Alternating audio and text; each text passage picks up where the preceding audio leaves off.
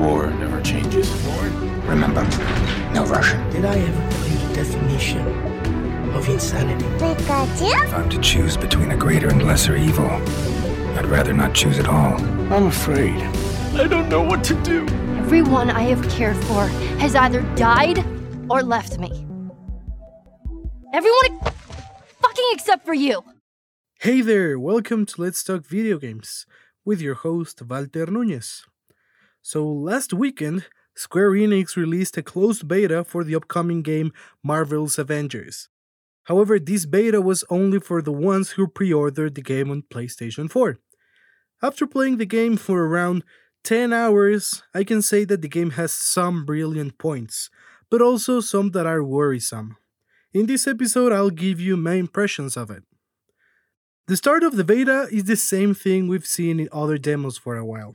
We got Captain America, Thor, Hulk, Iron Man, and Black Widow fighting on the Golden Bridge. The whole level serves as a combat tutorial and presentation of the Avengers. After that level, we get a new one with Miz Marvel and the Hulk as leading characters. That level fared more ad hoc for the heroes we could use than the Golden Bridge. Also, we got to see more in-depth combat. After that, we got a few more missions. In the end, we got a taste of a more advanced combat on Miz Marvel, the Hulk, Iron Man, and Black Widow. Thor and Captain America were not present for the advanced combat techniques the beta had to offer. So, talking about that, let's move on to the combat system. Combat is one of the main features of the game. It does have an interesting way of coping with having several different superheroes. In early stages of the game, all superheroes feel very, very similar. All of them have pretty much the same combos.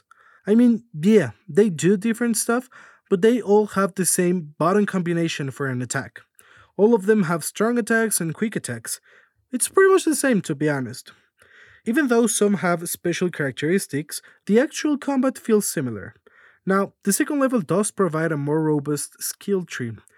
It is this R P G feature of being able to unlock new abilities that make each Avenger more unique and give a freshness to the game. The combat is really polished, playing the campaign is fun, interesting, and quite a challenge at times. However, the multiplayer aspect of the game soon turns boring, and I mean really boring. Marvel's Avengers provides the opportunity to choose your favorite Avenger for a mission.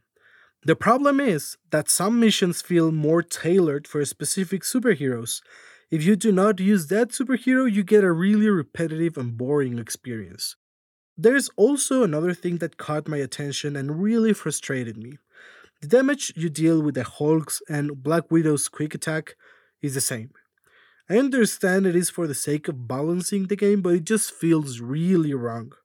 I am no expert in balancing in video games, but maybe slowing the Hulk's attacks and speeding Black Widow's could help.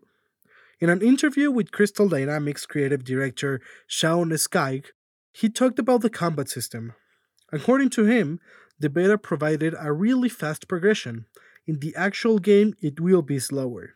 He explained that the decision of making all superheroes similar in their basic forms was taken because they wanted all players to be able to quickly grab a new one and just start leveling it up. As they level up, they will obtain skill points that will unlock skills that we have not seen yet on the beta. The basic combat system will pretty much be forgotten as soon as you level up enough, being replaced with a more unique experience for each superhero. I personally enjoyed playing as Kamala Khan and the Hulk. Kamala, or Miz Marvel, is an Inhuman with stretchy superpowers. She is part of the new Avengers, both on the game and the comic books. She is actually a very likable character in the game. She's cheerful, hopeful, and quite funny, to be honest. And I think that's because she is the youngest of all the Avengers and she's still learning what it means to be a hero. The contrast between the Hulk or Bruce Banner and her is the best thing in the game, narrative-wise, or at least the beta. The Hulk is pure destruction. Even with the problem I talked about earlier, of the no-damage difference between his attacks and Black Widow's, he feels like the Hulk from the movies. He's raw power, and he's huge, so that makes him a very easy target too. All in all, a very fun character to play with. Surprisingly, Iron Man is not very likable. It feels like he's trying to kind of force being funny and comes out as cocky, but not the good kind. However, his combat is interesting and fun, especially the flying combination with the normal combat style. Now, I need to address the issue of the multiplayer. The game provides the main campaign, which can be done solo. However, Marvel's Avengers tries to go one step further. Crystal Dynamics and Square Enix are trying to make the game an experience similar to Destiny and The Division two. You will be able to obtain gear to make your superheroes better, but you will need to grind for that. And that is where the issue really stands, you know?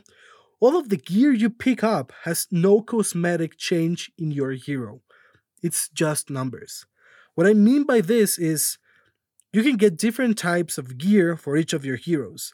However, each type of gear has the same purpose on all of them. For example, I don't know, giving them more strength on their basic attacks. Kamala has new wristbands and new shirts, for instance, but all of them provide absolutely no change to the character, to the visually seen character. If you get a new wristband, you will see the same one all over the game. The power is increased in the background, but again, not visually. And the power increase is not that high. I'm talking about upgrades on the single-digit realm. You cannot see that you got new powerful gear visually, as I said before, and you do not see it numerically either. Yeah, you do feel it when you're playing it, but you can't actually see it. In a game where developers are hoping that players grind for hours and hours, this seems like a big weakness. The repetitiveness of set missions is quite bad. You go over the mission over and over again with pretty much the same enemies, which are not overly complicated. This could be a beta-only issue, but I am not sure. I hope it is though, because the multiplayer could be something nice if done correctly. Crystal Dynamics will probably introduce more Warzone missions, more enemies, and much more stuff to keep the gameplay as fresh as possible. I will be cautious and keep an eye for that though. What I do not take as a beta issue is a problem with randoms on your mission. Warzones are missions that are not exactly linear and offer a variety of options. And it is this openness that wreaks havoc on the game with people who have no way of communicating. Doing Warzones with friends is super fun and can really give the epic feel of the Avengers, but unless you are with the right people every time you want to play, you will probably suffer in multiplayer. Talking about the multiplayer, there are microtransactions, but thankfully they appear to be cosmetic only. All superheroes have a sort of battle pass, but free apparently. This means that as long as you play with them, you will level up and unlock more stuff.